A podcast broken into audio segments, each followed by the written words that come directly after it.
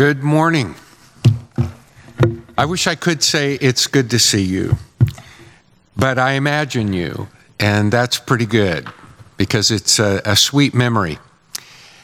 I want to remind us this morning that as we near the end of what I have to say to us uh, from Philippians chapter 4, verses 6 and 7, we're going to observe the Lord's Supper, communion the Eucharist. And I think it's appropriate because Eucharisteo has a lot to do with Thanksgiving. And that's what we're going to be talking about this morning. In fact, it's the key word in what Paul has to say to us, even as he spoke to the Philippians through the medium of his letter and encouraged them to turn to the Lord, to bring it to the Lord with thanksgiving. Let's read it together. I'm reading from the English Standard Version this morning.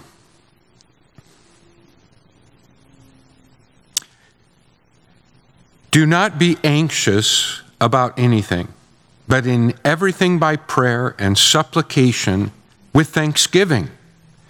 Let your requests be made known to God and the peace of God, which surpasses all understanding, will guard your hearts and your minds in Christ Jesus.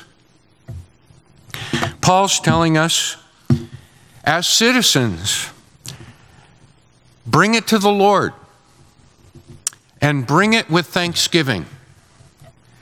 He says, Be anxious for nothing, not one thing. Do you have a nagging concern? Is there a care weighing on your heart? That's included when he says, let nothing cause you anxiety. Let nothing cause you care. And to get to that point in our lives, we need to log some prayer time. We need to not only log prayer time, time in bringing the things of our life, the things that we face, the things that concern us, the things that discourage us, defeat us, disappoint us, that cause us ultimately and in every case to quit walking with the Lord, to quit following the Lord. And when that happens, we don't see God at work in our life, or even as uh, we've been singing this morning, we don't recognize His presence or appreciate His power. So we need to log some prayer time and watch Him answer and meet our deepest needs. Then we grow stronger. And instead of the last thing we do, it's the first thing we do.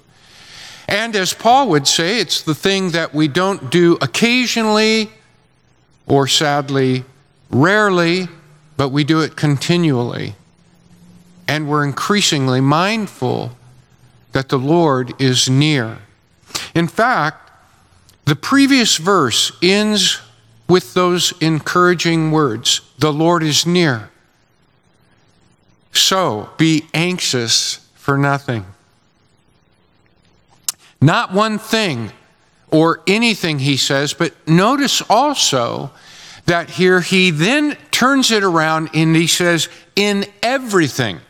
So be anxious for nothing, but in everything give thanks. Bring it to the Lord in everything with thanksgiving. And that is the key word.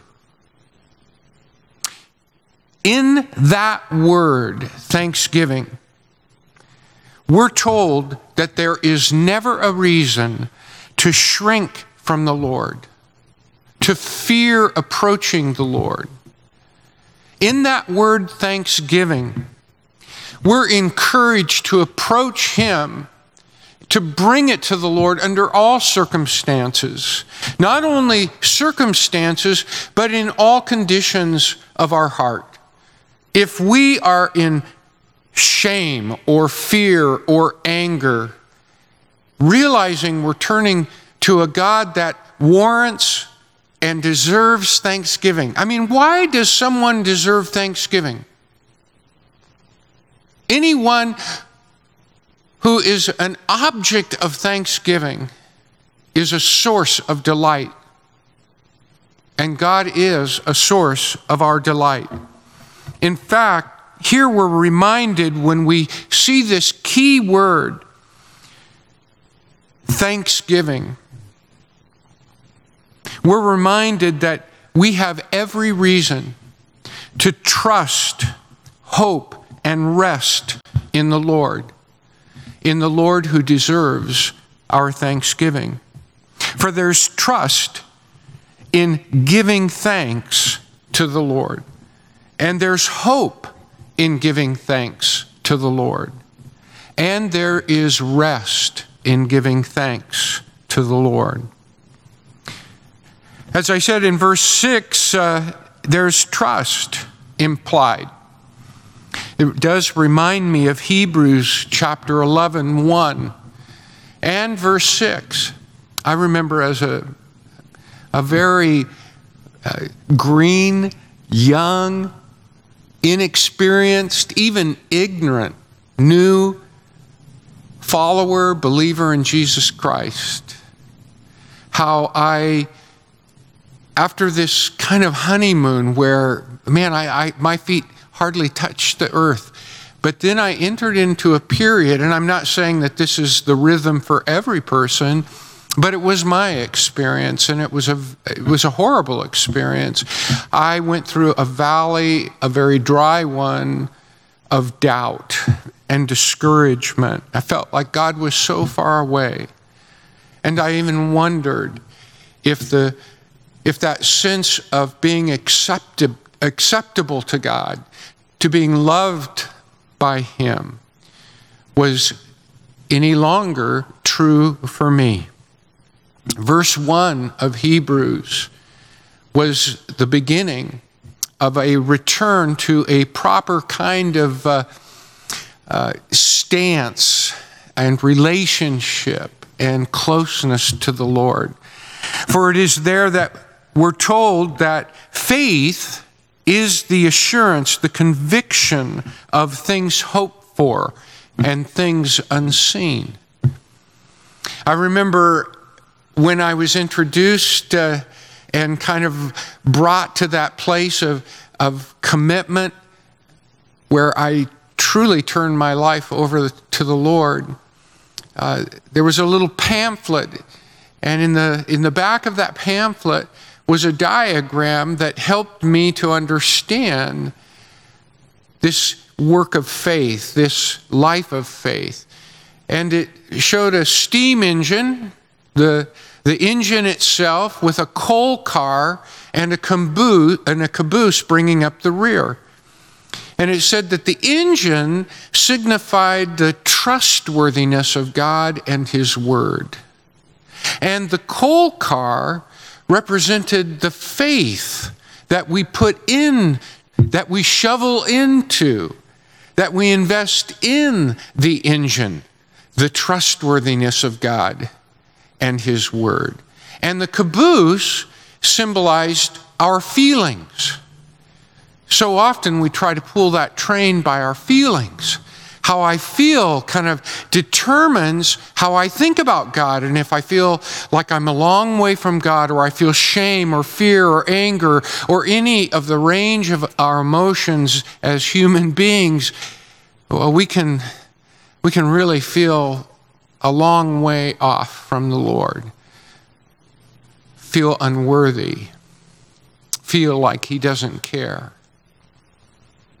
And that can be especially true in the conditions that we find ourselves in the middle of a pandemic and in the middle of our country's crisis, really a crisis of love for everyone.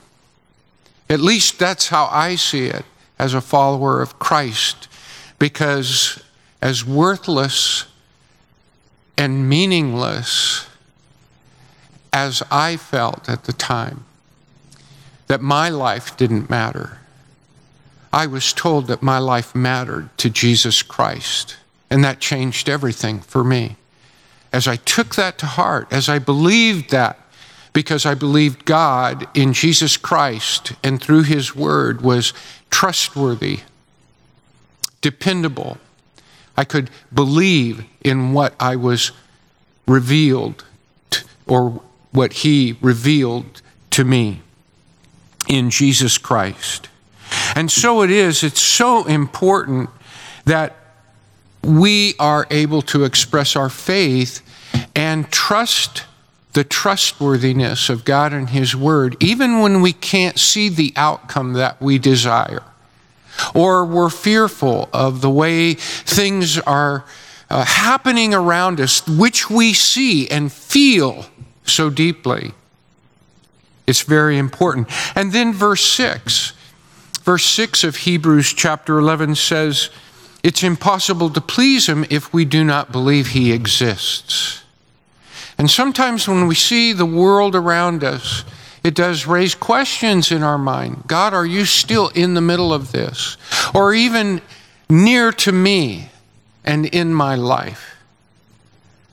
So these things are put in proper order. And actually, we express our confidence in what God tells us, in His trustworthiness, when we express our thanksgiving.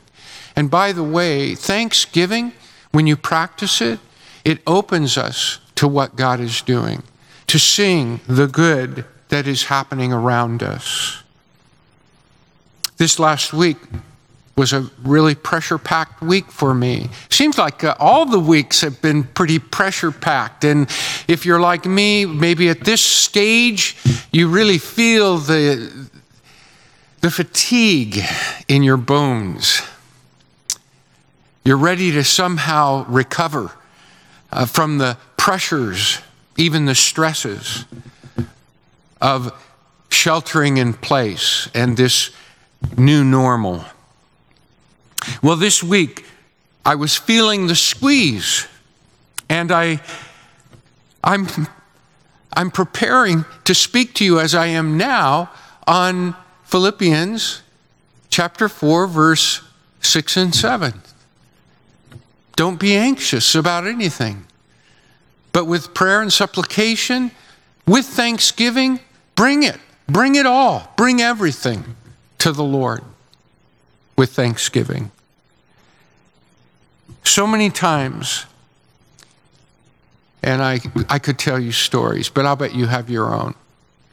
So many times I diagnose a situation. It may be, uh, you know, some implement, it's not running right, or I can't get it to go on, and I diagnose it thoroughly. I check the instructions, I give it the full once over, and then, and then only after I'm puzzled and I'm scratching my head that I see it's not plugged in. And sometimes that's the way I feel in my life, you know? We can be doing all the right things, time management, usefulness, keeping our schedule, applying ourselves diligently, but we're not plugged in. We're not living by faith.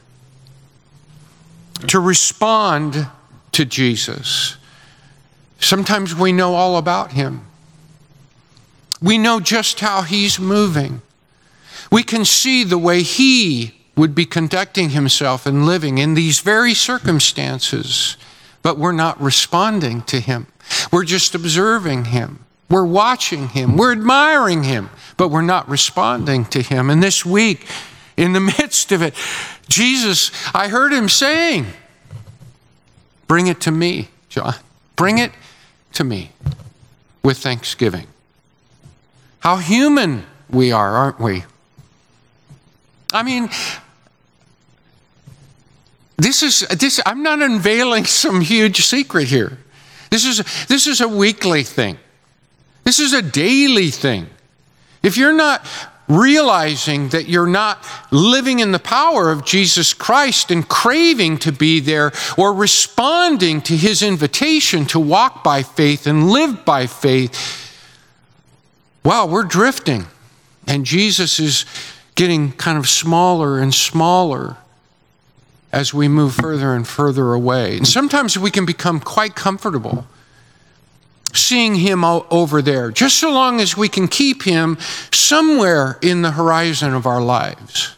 But otherwise, we live in a very human way.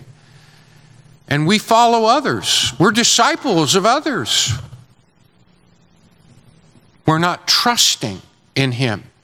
And when we give him thanks, we are expressing trust. We are assuming a disposition of trust. We are moving toward him in trust when we're giving him thanks, when we're bringing it to him with thanksgiving. And there's not only trust, but there's hope. Remember that expression? Uh, it's not. It's, it's not something that is trending anymore. but we used to say, uh, hey, think outside the box. Think outside the box. Giving thanks. When we give thanks, we think outside the box.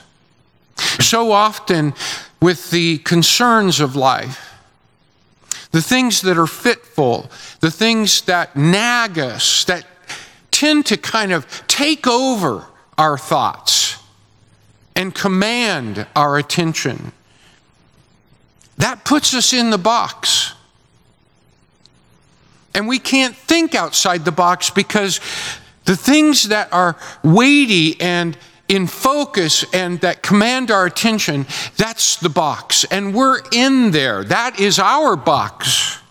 But when we give thanks, Hope enters in, you see, and we begin to look beyond the box.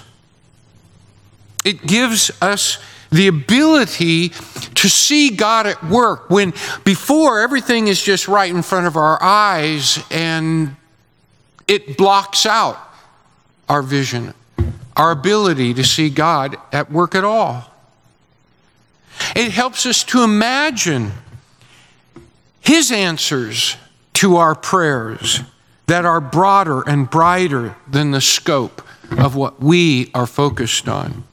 And if we're imprisoned in the small confines of our anxieties, giving thanks helps us to realize God can answer our prayers in far bigger and better ways than our prayers can advise God to follow in answering our needs.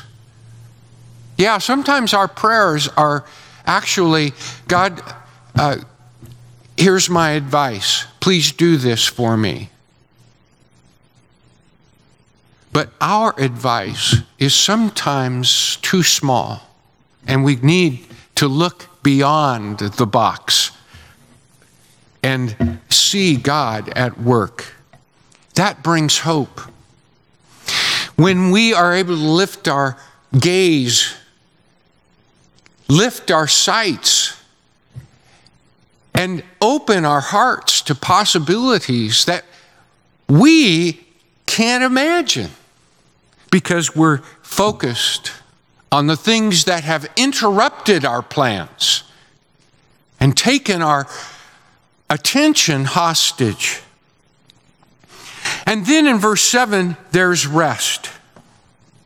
You see, there's not only trust in giving thanks, and not only hope in giving thanks, but there's rest. Back in 1967, I had to look it up. I, I don't remember uh, years that well, but I do remember a song. There's a kind of hush, was the title of it. But the phrase was, There's a kind of hush all over the world, sung by Herman's Hermits back in 1967. I never really knew what the song was about. I did check out the lyrics. You know, it's about boy girl love. But that expression, there's a kind of hush all over the world. That's what comes to mind when the peace of God settles in our hearts. You know, unfortunately, that is our whole world. The, other, the rest of the world doesn't exist, or it takes a back seat to what's going on in our hearts. Our heart is the whole world, unfortunately, unless we put our eyes on Jesus, unless we approach Him with thanksgiving, unless we bring it to Him. So often, we have all this information in our heads. We love this verse. Oh, you know, John, thanks for speaking to us on a Philippians 4, 6, and 7. I just love those words. They always encourage me. And then we set them down and we run off and we pray to our nearest friends about our real problems. Or we pray to Facebook or Instagram, Twitter. Oh, yeah, I know, that's not praying, but we're doing the same thing. We're talking to them about our needs, our problems. We're whining to them. We're protesting to them. If you've ever read the Psalms in the Old Testament, you realize that the psalmist did all those things before the Lord and unto Him. And that's where they found their rest in the midst of a storm of circumstances. So many that were greater than we can imagine. Bring it to the Lord with thanksgiving and find rest. Find rest. Paul tells us in verse 7 and the Philippians would certainly know this as citizens of Rome, as a colony of Rome, as a city that was established by Marcus Antony and then by the first emperor of Rome, Octavian, later known as Augustus Caesar. And those soldiers, there was a garrison in that city. And that would come to mind because Paul uses the same expression. I mean, how would you like to have the might of Rome and the, the representation of a garrison of Roman soldiers in your city, keeping the peace? Paul says, the peace of God stations a garrison over your heart the Lord Jesus Christ, the true Prince of Peace. Jesus is saying to us, I'll take care of it. Will you trust me? Will you hope in me?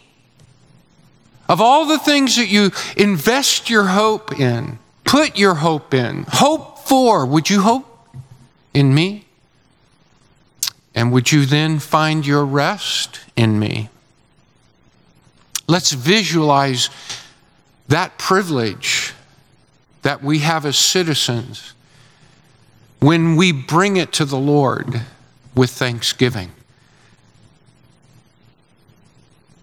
Bring it to the Lord with thanksgiving and love your way through it. If you're current with what is reported across the news, we need to be praying. And we need to be praying without ceasing. Let's pray for our country.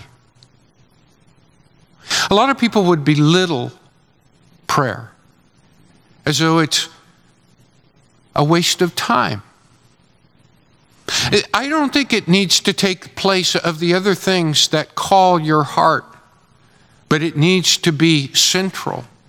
And one of the first things have you been praying for our country? Have you been praying for the needs of the people of our country? And praying not just for a return to normal, but for a return to the Lord in authentic recognition of our sinful nature and our need for individual repentance and healing. Jesus' love for us brought him death, but our love for him brings us life. And it begins with repentance, it begins with turning to him, it begins with bringing it to him and finding in Him the resources that we need to be the people that represent His name, His resurrection life, His distinct people, His nation, His new nation. Truly, it's through God's love that broken hearts are healed. Given the scale of what we are seeing across our country, it may seem kind of dreamy and simplistic or out of touch to speak of love at a time like this when we're surrounded by a pandemic and confronted by racial despair and resentment against their enormity Love may seem a measly response, but that that's what changed me.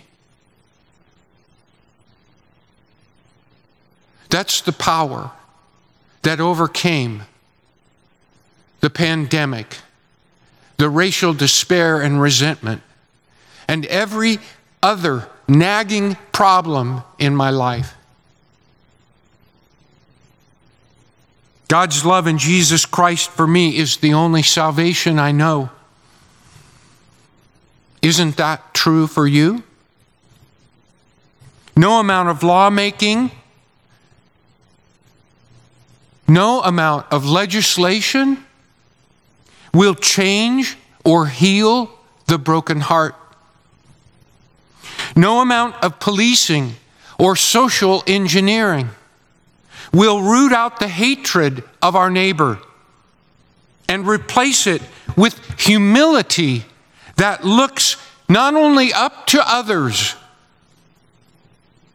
rather than down upon them, but looks up to God rather than away from Him or beyond Him.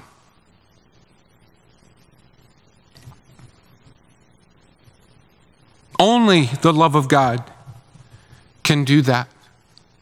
Only the love of God calls us to walk with God in the path and power of His Spirit, to live thereby in love, joy, peace, patience, kindness, and goodness.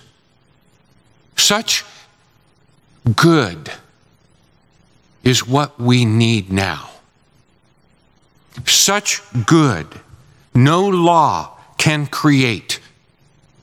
Such good no law can prohibit. For God's love is a law unto itself. God's love is just. God's love is the expression of His righteousness. It is the power of His righteousness. It is the staff of his righteousness. It is the heart of his righteousness. And his righteousness looks beyond the law. It is filled with his grace. That's why it's love. Where God's love, there is power. And where there is his power, it prevails over the evils that grow wild in the human heart. The prayer of a broken heart healed by the love of God may appear to be a measly thing compared to the enormity of what is raging around us.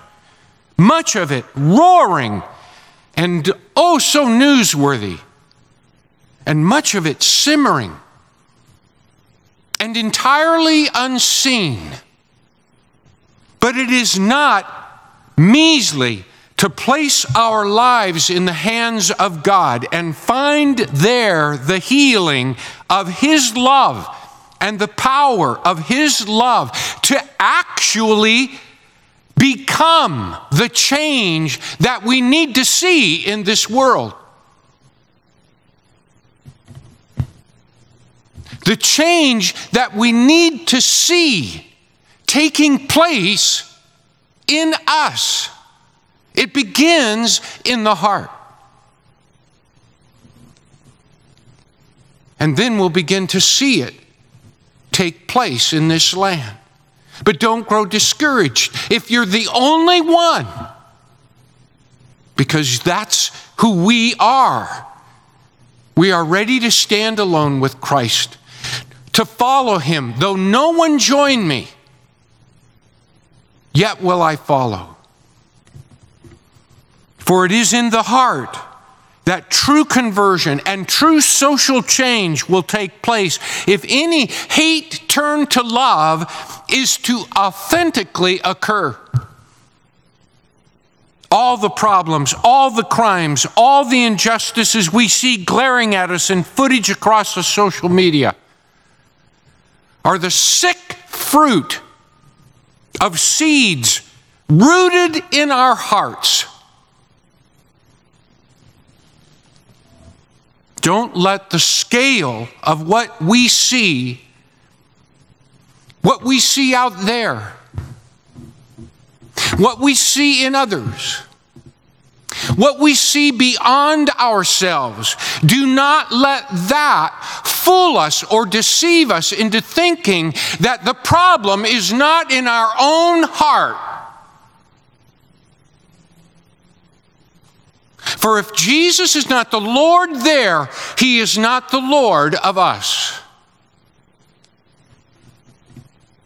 What I am stating about our hearts is right out of the Bible.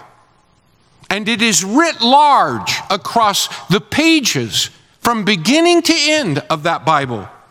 If we fail to start with ourselves, any finger pointing or fixing of others that we wish to do is just a shuffling, a reorganizing, a reclassification of sin. And we are the ones doing it. We are appointing ourselves as judges, donning the black robe, taking our seat on the judge's bench. And I hear James, the brother of Jesus, in my ear. I hear him saying, there is only one lawgiver and judge. He who is able to save and destroy. Who then are you to judge your neighbor?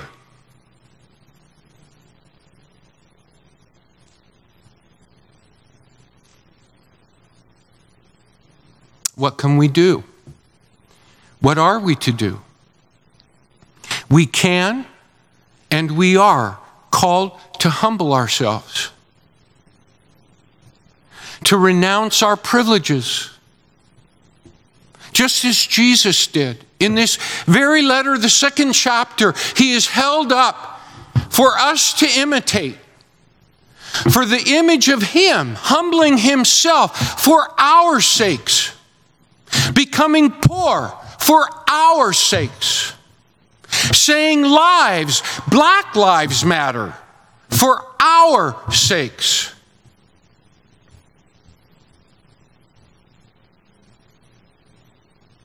We are to imitate him.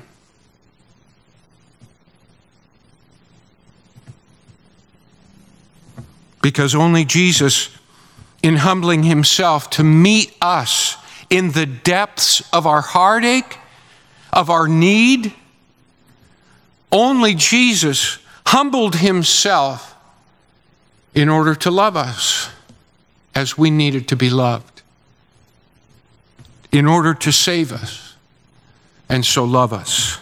We can and we are called to love others through that spirit that He has poured out on us at Pentecost.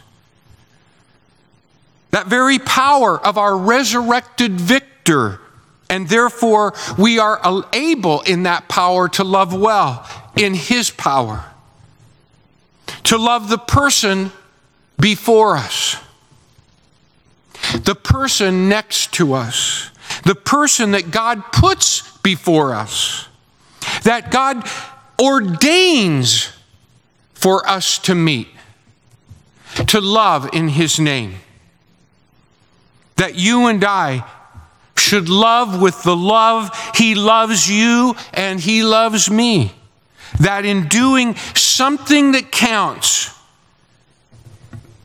loving others, we might do something that matters. That is something that matters.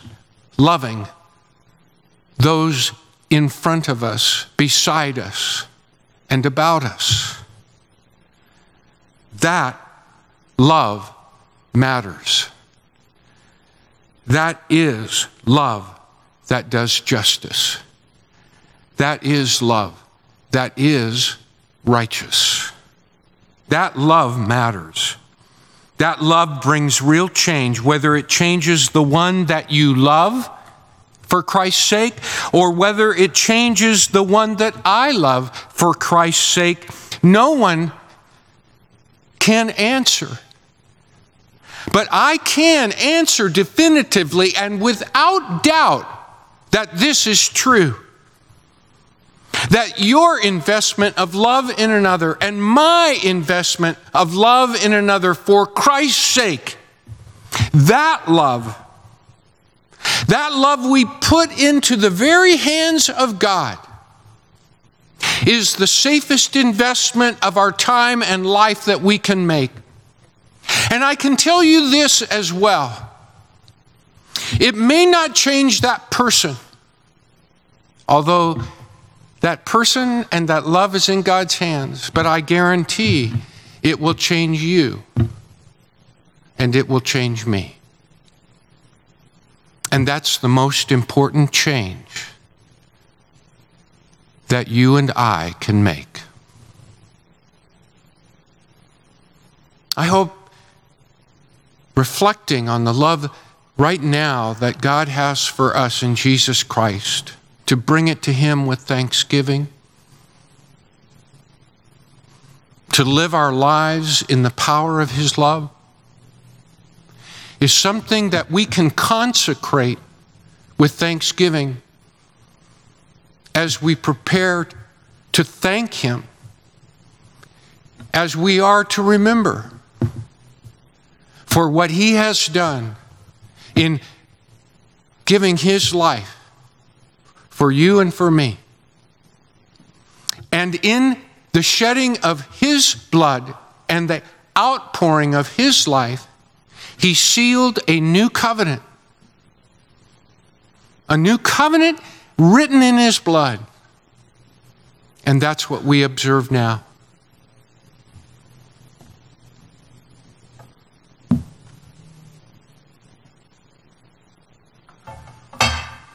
On the night he was betrayed, he took bread. He blessed it and broke it and said, This is my body, which is for you.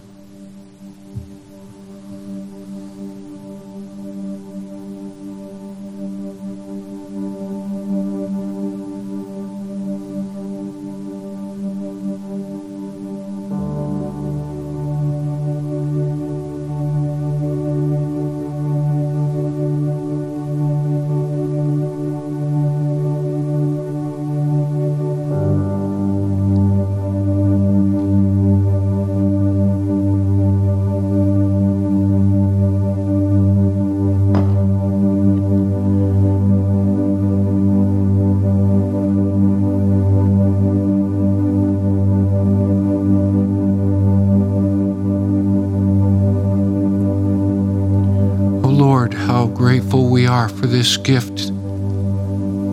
Take and eat.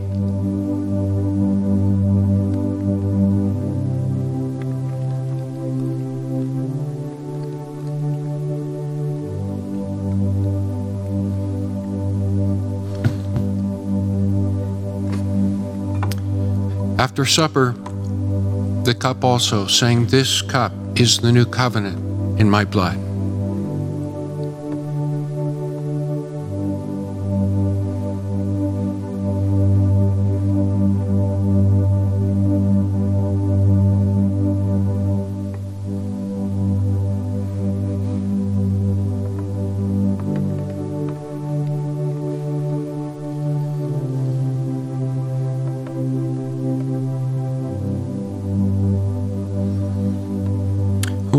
How beautiful is this new relationship that we belong to through your new covenant in Jesus Christ. All of you drink it.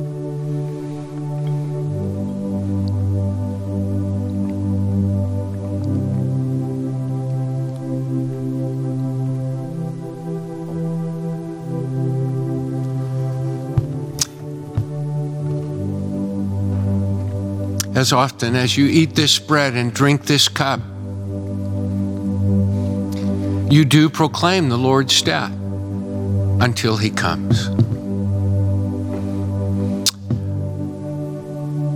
God bless you. He has blessed us. We are rich in Christ. Let's rejoice throughout this week. Let's bring it to the Lord with thanksgiving. Let's love our way through it, whatever it is, trusting Him, hoping in Him, and resting in Him. We love you. You know what's coming air hug, elbow bump, fist bump, and mwah. We love you.